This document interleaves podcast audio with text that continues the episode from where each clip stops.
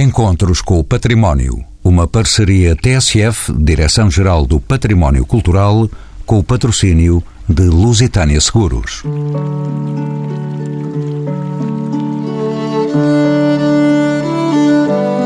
São como templos imaginários, um erro de casting, posso supor.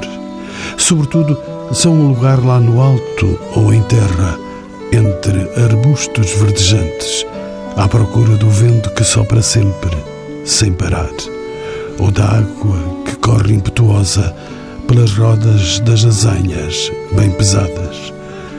Toco aí dentro para consumires o grão que te entreguei. Mas como sabes, responde-me o moinho. Sou generoso, dou-te todas as minhas forças. Para além do vento que chega, às vezes desgovernado, ou das águas que me invadem todo o corpo, sou dirigido, como sabes também, pelo moleiro que me trata com cuidados muitos e simpatia, ternura mesmo. Entrego-me em farinha pisada, calculada, para a manucação do pão tão apetecido, primeiro dos famintos, depois da mãe que o serve, como um mimo à mesa. Sou perigoso para as crianças que se aproximam das minhas asas grandes ou das mãos inclementes que as podem esmagar. Fico agastado quando já não me ligam, quando não me põem a trabalhar. Fico a pensar no aniquilamento que já me espreita. As danças e os sonhos já me abandonaram também. Estou para aqui, sozinho, como sem abrigo, à espera que a alma se vá embora. Estou para aqui que não posso, com esse vento novo que chega e essa água que quase me afoga. Mas já não me veste, nem me mata a sede. Não. Estou de braços cruzados, a contar que o tempo me vai levar.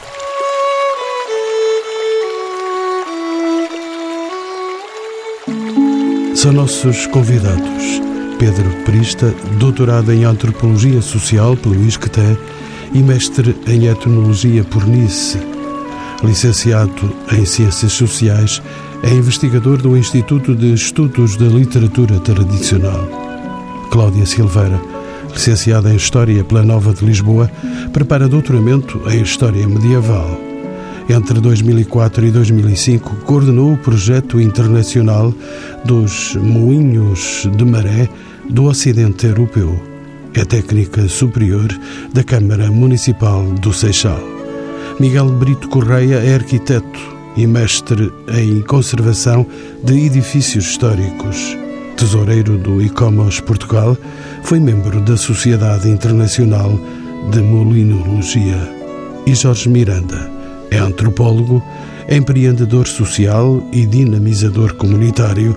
Fundou a Rede Portuguesa de Moinhos e é membro da direção da Rede Europeia de Regeneração Urbana, a quem pergunto pelo vasto património existente em Portugal e de que universo falamos quando falamos de património molinológico.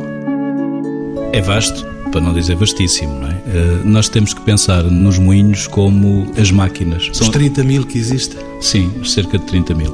São 30 mil de rendimento, porque aqueles que não eram para rendimento eram muito mais. Quantos é que estão em movimento? Em rendimento. E em movimento? Em movimento não podemos falar de 30 mil, poderemos falar cerca de uma centena, pouco mais mas não há dados exatos.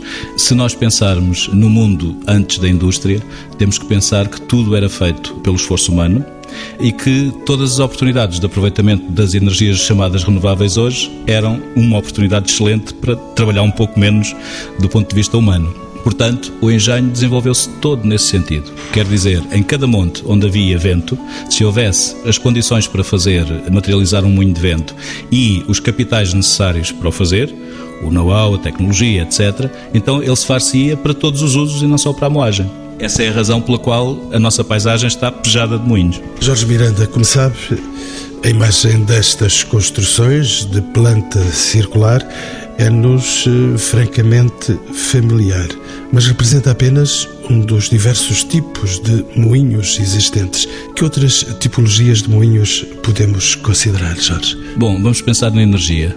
Há os moinhos a sangue, são assim conhecidos porque a força é a força do sangue animal. Portanto, podem ser humanos, manuais, ou podem ser movidos por eh, moares, por animais, vacas, burros, cavalos machos. E, portanto, são diversos, atafonas, por aí fora.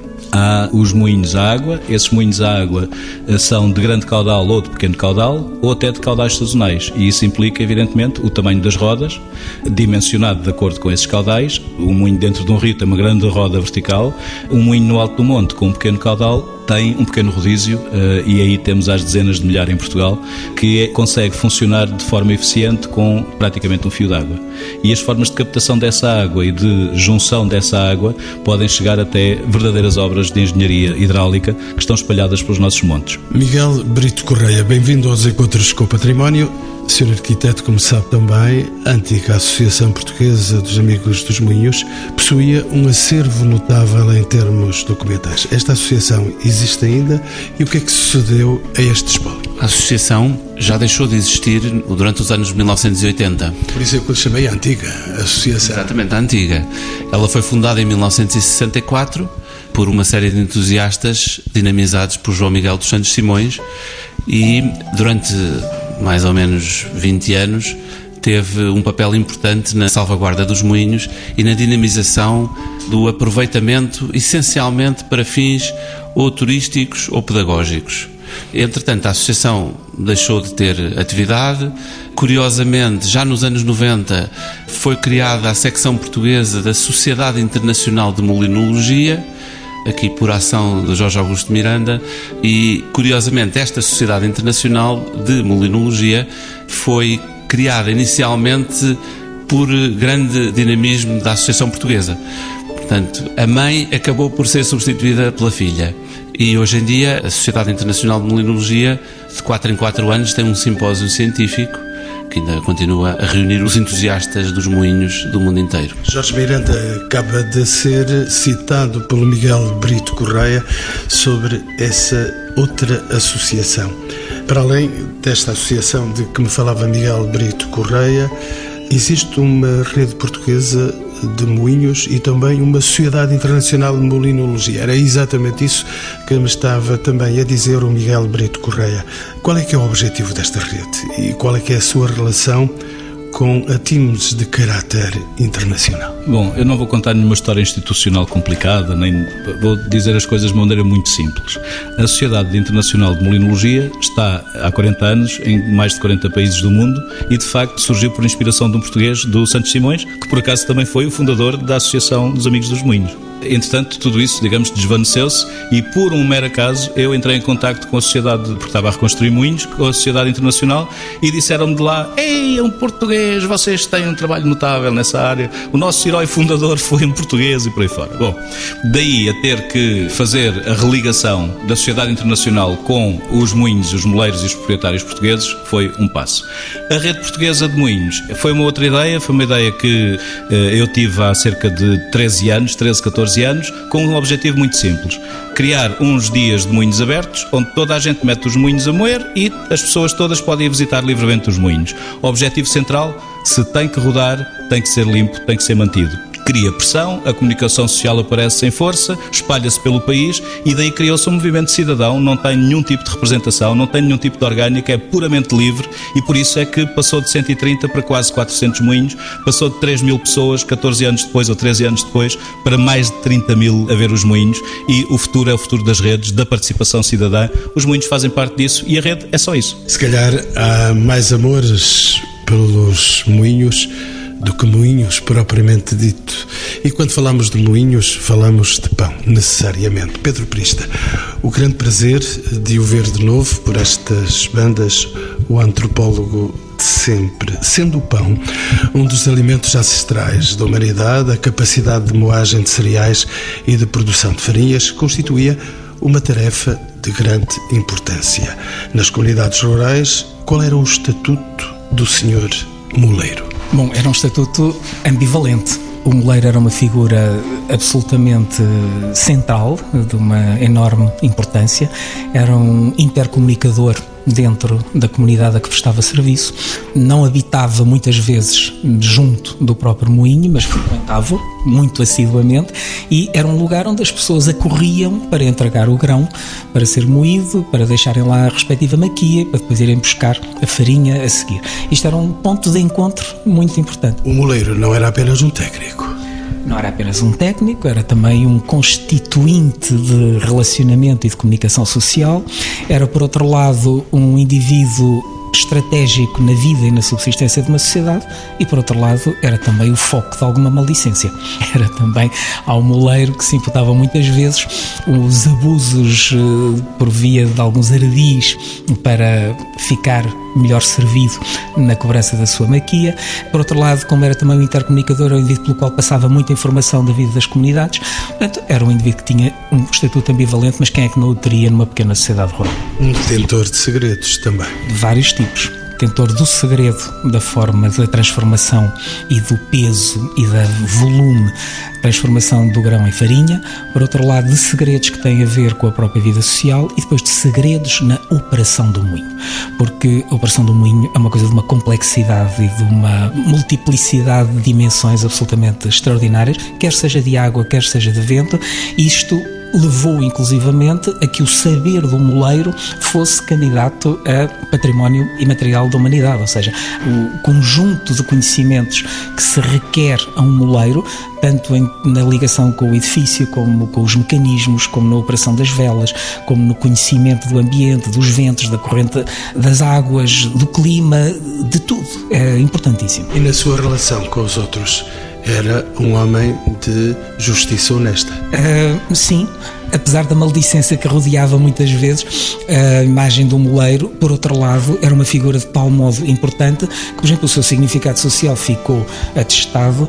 Olhe, por exemplo, no valor matrimonial das suas filhas, na importância que tinha económica e social aquela figura e o seu prestígio, que tornava a família do moleiro, a colocava num estatuto muito especial eh, nas comunidades. Não estou a referir-me apenas ao caso português, mas é muito frequente o moleiro ter um estatuto social muito especial. Haveremos de ouvir mais histórias interessantes sobre os moinhos e os senhores moleiros. Cláudia Silveira, ainda estou a ouvi-la no Eco Museu do Seixal, que são a sua especialidade, e como sabe, os moinhos de maré constituem uma categoria à parte neste mundo vasto da molinologia, que pelo seu funcionamento se situa nos estuários dos rios. Como é que trabalham estes moinhos de maré? Trabalham exatamente com a força das marés, com a chegada das marés à zona onde se implanta o moinho, que aliás... São assim tão grandes as forças das marés? A capacidade de, de algumas das caldeiras onde se armazenava a, a, água das marés era efetivamente bastante considerável. Aqui no estuário do Tejo, por exemplo, ainda é possível avaliar a amplitude de algumas dessas caldeiras e por isso é possível perceber perceber a força potencial que representam no âmbito da moagem, tendo em conta que aqui, por exemplo, no estuário do Tejo, operamos com alguns moinhos de grande dimensão, como por exemplo do Brancampo, no Barreiro, que tinha 10 casais de mós, que teriam 8, como é o caso do moinho de Maré de Corroios, e isso representa uma eh, enorme capacidade produtiva, aliada ao facto de que, ao contrário de outros moinhos, de moinhos de outra tipologia,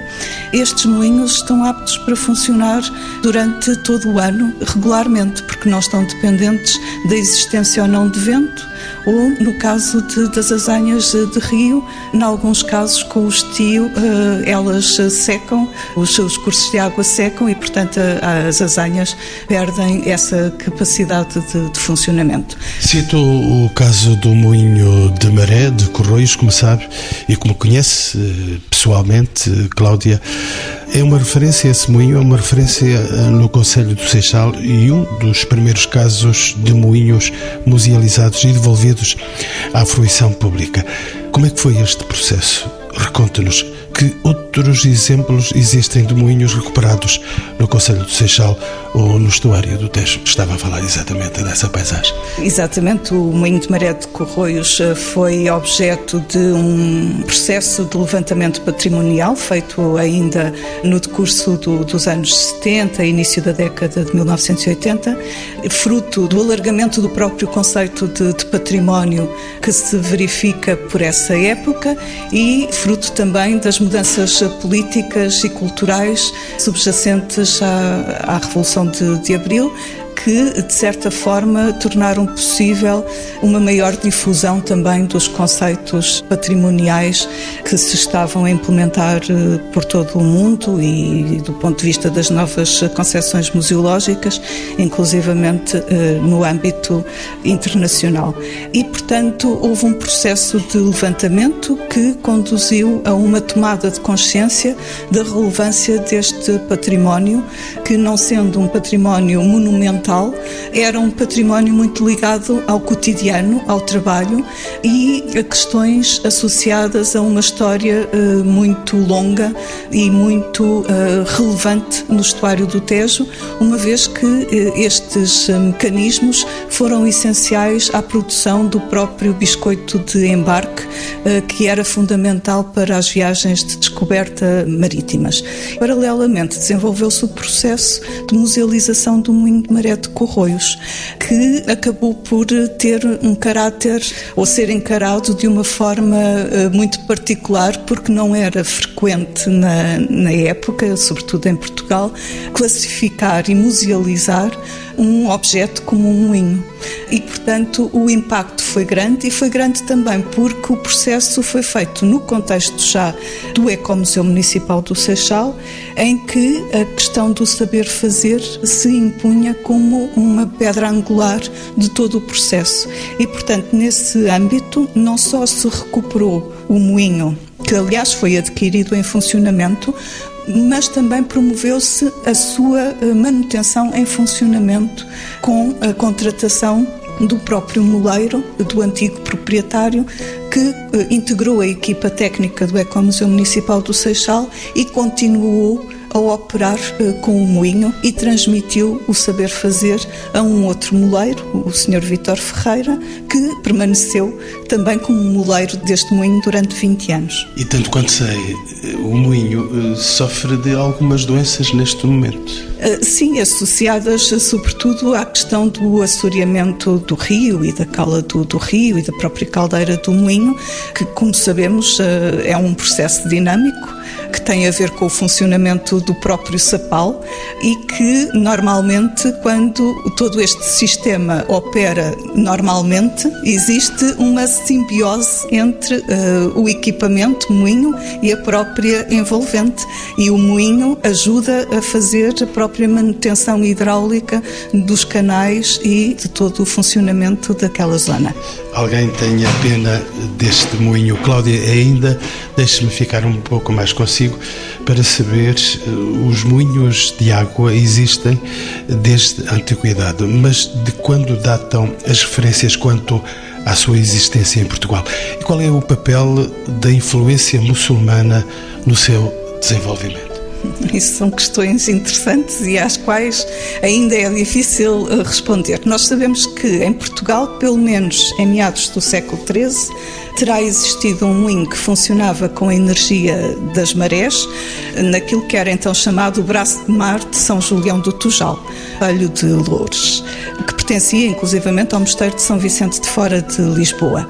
No entanto, nós conhecemos estruturas moageiras que funcionam com a maré mais antigas noutras regiões europeias, nomeadamente em São Paulo de León, na Bretanha, em França, foram descobertas e escavadas arqueologicamente, em época muito recente, estruturas que são identificadas como um moinho de maré que datará de finais do século V da nossa era. Uh, e, antes disto, uh, também as escavações arqueológicas promovidas pela Universidade de Ulster no moinho de maré de Nendron trouxeram grandes novidades e aí foram descobertos dois moinhos que só poderiam ser de maré, porque foram construídos numa ilha que não tinha cursos de água e, portanto, só a energia das marés é que poderia explicar aquele funcionamento, que datavam a mais antiga das estruturas do século VI, o que coloca questões relativamente à origem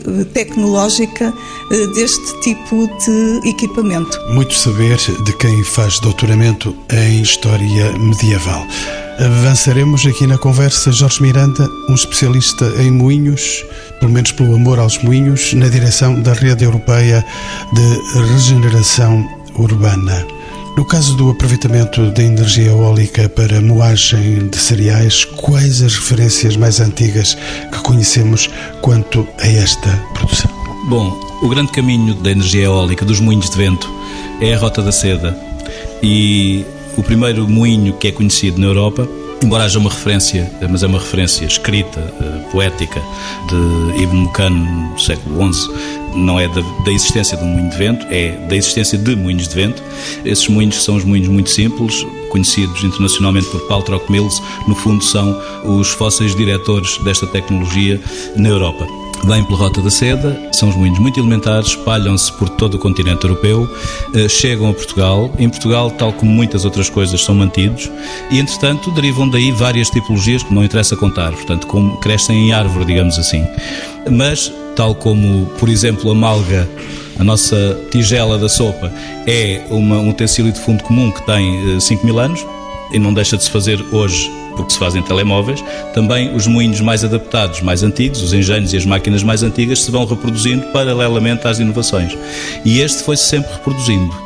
Quer dizer, nós temos isso no Baixo Mondego, no curso médio do Mondego, temos isso no litoral, ali Figueira da Foz, etc. Temos ainda esses moinhos. Existiam por toda a Europa. Entretanto, houve muitas guerras, duas delas já industriais, e a seguir um plano Marshall. Portanto, o território foi de tal maneira devassado que só se preservaram os grandes. E aqueles testemunhos pequenos ficaram da Roménia para cima e de Portugal para o Atlântico. Também existem alguns nos Açores. São duas uh, são pérolas autênticas da nossa história tecnológica que existem ainda no nosso território. O último que eu conheço foi feito em 1958. A pessoa que o fez e operava já morreu, mas uh, reproduziu quase de forma fidedigna, com as transformações óbvias do tempo, esse modelo original. Os mais pequenos sempre se tramaram na história Pedro Prista. Entretanto, os moinhos quase morreram. Quais foram as causas que levaram à desativação dos sistemas tradicionais de moagem? Em termos antropológicos, podemos dizer que isso corresponde também a um processo de ruptura na sociedade portuguesa. Foi assim? Não sei bem porque na verdade os moinhos têm uma história relativamente breve, sobretudo os moinhos de vento. Portanto, eles vêm da Idade Média e no final do século XVIII já se encontram, digamos, em vias de industrialização e muito rapidamente a aplicação de outras fontes primárias de energia à unidade motriz vão rapidamente alterar isso também. Ou seja, a atividade de moagem efetivamente tem uma história muito mais comprida do que têm os moinhos. A ruptura, de facto, acaba por ser fortemente induzida por estas duas realidades. Por um lado, a inovação tecnológica de novas forças e novas fontes primárias de energia e, por outro lado, a industrialização da economia. Portanto, um processo de transformação que, de facto, teve um impacto enorme. O que é curioso é que, apesar dessa transformação, há dois aspectos que marcam de uma forma muito curiosa essa existência breve dos moinhos. Por um lado, nós temos a percepção de que eles foram sempre lugares de inovação e de experimentação. Ou seja, a ideia de tradição relativamente aos moinhos, embora se verifique, não é, digamos, absolutamente uh, imóvel. Uh, o moinho é um lugar também de curiosidade, de experimentação, até de ciência e de, e de inventiva. Há coisas extraordinárias que foram experimentadas, umas foram adotadas, outras abandonadas por funcionarem mal, mas de facto temos uma certa dificuldade às vezes em escolher entre o que é tradicional e o que é que foi inventado inventiva e a singularidade de alguns objetos. E temos uma outra realidade que é muito curiosa, que é apesar de ter desaparecido muitas vezes as razões lógicas, funcionais e de racionalidade económica que justificariam a persistência dos moinhos, eles suscitam uma dinâmica de emotividade absolutamente extraordinária. Projeção de identidades locais, amor ao objeto, eh, fascínio pela hipnose rotativa daquele mecanismo. Há uma, uma dimensão que é cultural, que é emotiva, que é simbólica, que é muito profundamente humana, que abre uma dimensão dos moinhos que está muito para além daquilo que é linearmente tecnológico, daquilo que é puramente utilitário em termos económicos. Portanto, os moinhos continuam a ser um foco de perplexidade e interrogação extraordinário, porque eles não se deixam encaixar facilmente, nem sequer como tecnologia tradicional, porque eles estão constantemente a remeter para outras. Uh, os moinhos não são só para moer cereal, os moinhos são ao mesmo tempo uma máquina e um edifício. Uh, é muito curioso que foi dada menos importância à análise arquitetónica do edifício do que foi dada ao estudo do mecanismo de moagem. Os moinhos criam desafios absolutamente extraordinários na sua construção, a sua suscetibilidade às trações causadas pela força do vento, a sua vulnerabilidade às umidades e aos cursos da água. O caso dos moinhos de maré é extraordinário. Como é que se faz o assentamento e o embasamento para construir um edifício dentro da água e que ele possa subsistir dentro da água e continuar a funcionar. Portanto, há aspectos muito curiosos que depois também o ligam a outras máquinas. Ligam-no, olha, inclusivamente até o ligam ao carro de bois. Ou seja, como é que se consegue, com madeira, criar um mecanismo que consiga, em movimento, cumprir a sua função. Seja um pisão, seja o carro, seja qualquer outro. outro. E há quem faça o hino aos moinhos. Cláudia Silveira temos aqui à porta. É ali, na margem sul do estuário do Tejo, que se pode observar o número ainda considerável, já nos disse isso, de antigos moinhos de maré e que referências temos relativamente ao resto do país. Qual é o seu estado de conservação? A caminho da morte? Esperemos que não, e nos últimos anos tem havido uh, um processo de recuperação de diversos moinhos de norte a sul do país, porque uh, se o estuário do Tejo é uma das zonas de maior concentração que se conhece a nível mundial, com 45 moinhos pelo menos uh, aqui edificados, há outros pontos do país onde eles também marcaram uma forte presença, nomeadamente no Algarve, no estuário do Sado, no estuário do Rio Mira, e isso não é um acaso. Estamos a falar exatamente dos principais portos uh, portugueses e, portanto, o rendimento que era proporcionado por estes moinhos era especialmente atrativo uh, em zonas portuárias e, no caso, por exemplo, dos moinhos do Algarve, uh, a proximidade e as relações mantidas durante o século XV com as praças do norte da África justificam a persistência e a, e a construção de, de algumas destas estruturas. Mas temos também, por exemplo, em Viana do Castelo, um moinho que foi recentemente recuperado aberto ao público. Uh, temos, no caso de Aveiro, o emblemático uh, moinho no canal principal da, da Ria de Aveiro, que é um, um, edifício muito simbólico para a própria cidade, que funcionou até há relativamente pouco tempo como capitania do, do Porto de Aveiro. Hoje é sede da Assembleia Municipal e, portanto, o que se falava há pouco dos moinhos como um fator identitário uh, está aqui muito visível.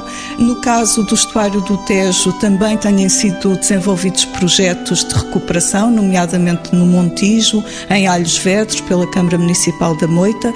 Eh, são moinhos que foram recentemente recuperados e que também estão abertos ao público. E, eh, no caso do, do estuário do Sado, é emblemático também o moinho de Maré da Morisca, que também tem sido alvo de uh, processos de intervenção, não só por parte da, da, autarquia, mas também a Reserva Natural do, do Estuário do Sado. E eu chamava a atenção também para esta uh, perspectiva desta ligação entre o moinho e a paisagem onde se encontra, porque alguns destes locais, do ponto de vista ambiental, são áreas extremamente ricas do ponto de vista da biodiversidade, muitas delas são áreas naturais protegidas, como é o caso da Reserva Natural do Estuário do Sado, ou também no caso do Moinho de Maré de Corroios, eh, que se implanta no Sapal de Corroios, que está integrado na Reserva Ecológica Nacional. E, portanto, esta dimensão de, e esta ligação da temática do moinho com a questão ambiental que nos nos nossos dias é premente, parece-me muito interessante de ser explorada e de criar também uma forte relação com os públicos que, que nos visitam, pelas interpelações que são suscetíveis e pelas dinâmicas que se podem criar desse ponto de vista. Miguel Brito Correia, volto a si, tem consciência que este é um património particularmente ameaçado. Qual é, assim, a solução para estas construções vernáculas? É de facto um património ameaçado, embora eh, também tenha sido objeto, nos anos mais recentes, de várias ações de salvaguarda. E hoje em dia há muitos municípios que adotam o seu moinho, ou um moinho, quase como um, um símbolo da, da sua identidade. Eh, curiosamente, voltando aqui à Associação Portuguesa dos Amigos dos Moinhos, é interessante referir que ela esteve entre as associações que, a seguir ao 25 de abril de 74, criaram o movimento das Associações de Defesa de Património.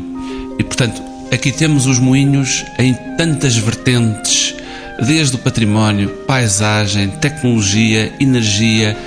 Os moinhos são, de facto, um manancial enorme. E como dar-lhes uso nos dias de hoje?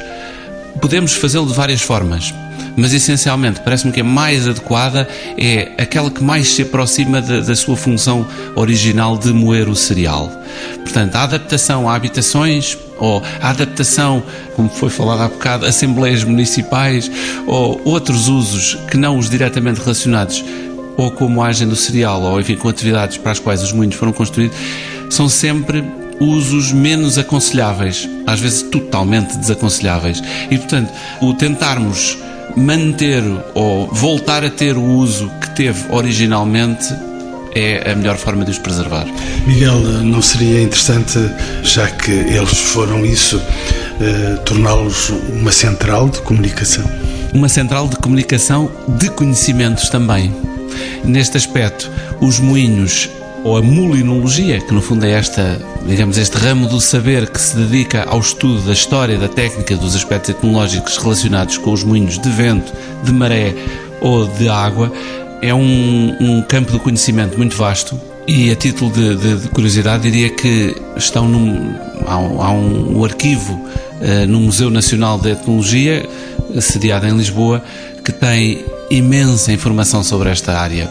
O arquivo que foi doado da Associação Portuguesa dos Amigos dos Moinhos a esse museu veio a acrescentar um imenso material que já lá existia do Centro de Estudos de Etnologia e dos estudos feitos nesta área desde finais do século XIX e, portanto, há imenso conhecimento uh, adquirido sobre os moinhos. E trazido aqui para cima da mesa uh, alguns livros que vieram consigo. Sim, um dos livros que é, digamos, a Bíblia nesta área dos moinhos, são os sistemas tradicionais uh, Os Sistemas de Moagem, Tecnologia Tradicional Portuguesa. Foi um livro feito ao longo de décadas e publicado em 1983. E depois temos um livro, vou fazer o elogio porque o autor está aqui presente, mas é um, é um livro espetacular. Uh, Portugal Terra de Moinhos.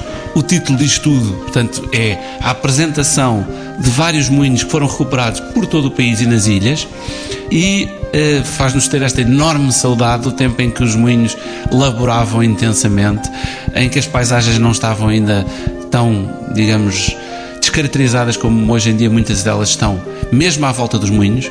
Portanto, hoje em dia a gente não tem a percepção, especialmente no caso dos moinhos de vento, mas não tem a percepção de maravilhosa paisagem que existia em torno desses moinhos, porque hoje em dia muitos deles estão dentro de cidades. No caso de Odivelas, temos, temos moinhos dentro da própria cidade, quando eles no fundo funcionavam em encostas completamente eh, abertas ao vento. Nos encontros com o património, afinal, também temos livros para mostrar e contar. Pedro Prista ia contar também? Eh, sim, que é um dos grandes uh, patrimónios da molinologia, é o património científico que está agregado em torno disto. Já há pouco ouvimos a Cláudia Silveira falar sobre as investigações históricas e arqueológicas que se têm feito, mas é muito curioso que na história da etnologia portuguesa os moinhos têm efetivamente décadas de investigação e de trabalho. A começar pelos trabalhos pioneiros do Fernando Galhano e do Jorge Dias, cuja origem, aliás, é obscura, nasce nos começos dos seus primeiros contactos curiosos com a paisagem portuguesa e com as realidades do território, mas as publicações feitas sobre moinhos em Portugal, por ambos, e depois mais tarde também por Ernesto Veiga de Oliveira e Benjamin Pereira, estendem-se por quase 40 anos, utilizando por vezes partes de textos anteriores em publicações eh, posteriores. O trabalho, eh, a obra máxima que, são os sistemas de moagem na tecnologia tradicional, integra textos que foram realizados ao longo de muito tempo sobre Portugal, sobre Porto Santo e sobre os Açores. Cláudia Silveira, ia dizer? Os moinhos parece-me também que têm esta dimensão de nos permitir ir além dos próprios equipamentos e de procurar perceber as estratégias de intervenção no território, que são desenvolvidas eh, por quem promove a construção destes moinhos, muitas vezes por famílias eh, destacadas, por instituições que têm interesses muito particulares, eh, por vezes trata-se de empreendimentos ligados a próprias estratégias régias, como parece ter sido o caso dos moinhos de maré no estuário do Tejo ou mesmo no Algarve, e portanto toda esta compreensão uh, histórica que os moinhos nos permitem fazer também sobre o próprio território, as relações dos vários espaços entre si. E uh, verificamos que muitas vezes os moinhos também são nós de circulação no próprio território, que aos moinhos estão associadas uh, ligações fluviais, como no caso do, do estuário do Tejo, e dos moinhos partem depois rotas terrestres que ligam estas rotas fluviais aos diversos, às diversas localidades, aldeias do, do território. E, portanto, o, o, moinho funciona muitas vezes como o cais da costagem de muitas das embarcações que servem depois as populações que vivem eh, naquelas eh, zonas. Eh, e esse aspecto da circulação de pessoas, de notícias, de ideias, também me parece ser um aspecto essencial na dimensão do, dos moinhos. E não tem fim esta nossa conversa sobre os moinhos. Jorge Miranda, já a olhar o fim da desta nossa tertúlia, pela sua especificidade, o ofício de moleiro pressupunha uma aprendizagem. Existia uma hierarquia na profissão ou era, sobretudo, um mistério familiar transmitido de pais e filhos? Bom, eram as duas coisas uh, conforme os contextos. Não podemos, falou-se muito em mundo rural, não devemos, uh, o Pedro Prista, por exemplo, falou muito aqui que há a questão da ciência e da tecnologia por trás. Uh, e não podemos dissociar da indústria este buraco negro do mundo rural que nos apaixona a todos, mas que nos leva muitas vezes a ver os moinhos só por esse lado. A indústria está lá. Portanto, tem a tradição familiar, sim senhor, mas também tem o saber e o saber fazer tecnológico, o ensino universitário, tem os grandes empreendimentos tecnológicos, tem os moleiros industriais e tem, por exemplo, no século XVIII, eh, eu citaria, por exemplo, de memória, uma carta de exame passada a um moleiro pelo Senado, eh, Leal Senado de Lisboa e que diz o fulano tal é hábil e suficiente para o exercício da profissão de moleiro porque sabe traçar uma mó. Portanto, o que tem a ver com tudo aquilo que nós hoje temos de compliance, etc., também existia na altura e também existia nos moinhos. Portanto, dois mundos, muito passado e não só rural, e um grande futuro para os moinhos eh, está à nossa frente. Essa é, deve ser eh, para as instituições e para as pessoas uma obrigação e um motivo para direcionar as suas ações perante o território que é de todos e que às vezes é tão maltratado. Dois mundos e agora, duas questões últimas para os meus quatro queridos convidados de grande saber. Cláudia Silveira, comece por si.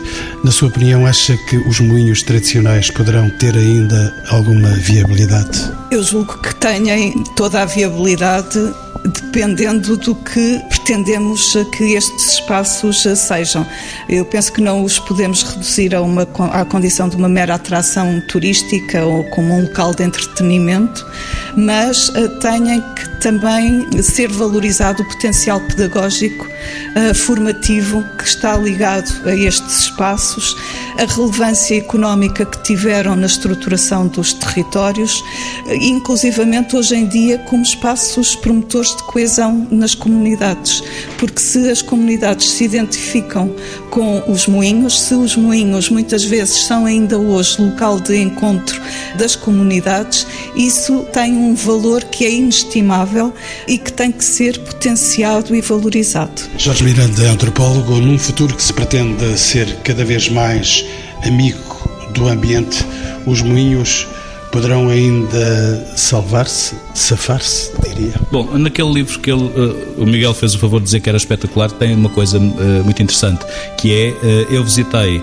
com um engenheiro da EDP um daqueles aerogeradores e perguntei-lhe onde é que fica o alçapão, perguntei-lhe os vários nomes das peças e o senhor disse-me lá em cima, bom, você não precisava de vir aqui, já conhecia. Não, não, eu estava a fazer um teste, porque estou-lhe a perguntar pelos nomes do avô, onde é que eles ficam no neto.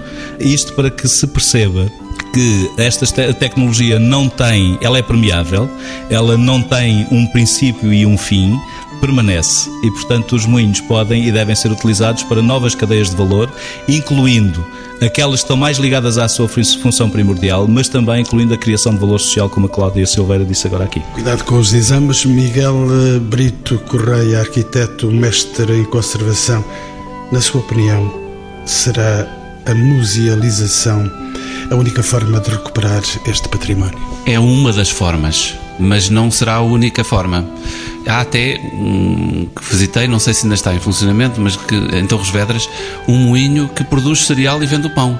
E portanto, quer dizer, eu diria que generalizadamente voltarmos ao, ao tempo do, do, pão feito com farinha moída em moinhos tradicionais será difícil a generalização, ou, ou talvez mesmo impossível, mas é um campo até da eventualmente a explorar nesta questão da, da hum, alimentação saudável porque de facto as, as, os pães são deliciosos e, portanto, é um campo talvez aberto à, à, às gastronomias atuais. Pedro Prista, essa paisagem das eólicas são os novos moinhos de ontem? Não creio. Penso que são realidades eh, profundamente eh, distintas, embora as analogias formais sejam bastante atraentes. No entanto, há aqui um fator que é muito importante. Eles continuam a assinalar lugares extremos uh, de paisagem uh, e isso aponta num sentido que eu acho absolutamente um, crucial no futuro dos moinhos. Eu acho que ele passa por inúmeras coisas e não por uma só. Uh, também passa pelo turismo, também passa pela sua recuperação para outras funções que já não são moageiras, portanto, passa por muitas funções, mas acho que fundamentalmente passa pelo restauro da presença do homem no seu mundo.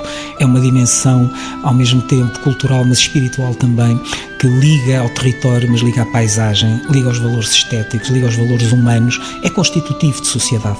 E por isso eu acho que o grande futuro dos moinhos está na sua grande missão também, que é repor o homem no mundo, coisa que hoje em dia está profundamente posta em xeque e que através dos moinhos tem uma via maior para ser restaurado.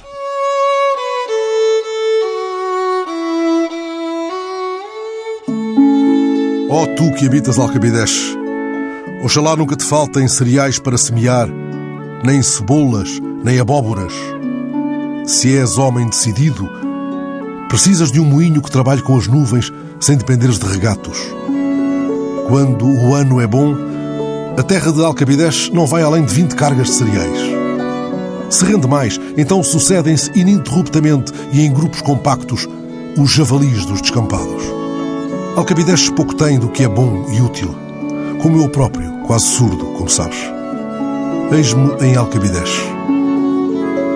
Encontros com o Património, uma parceria TSF, Direção-Geral do Património Cultural, com o patrocínio de Lusitânia Seguros.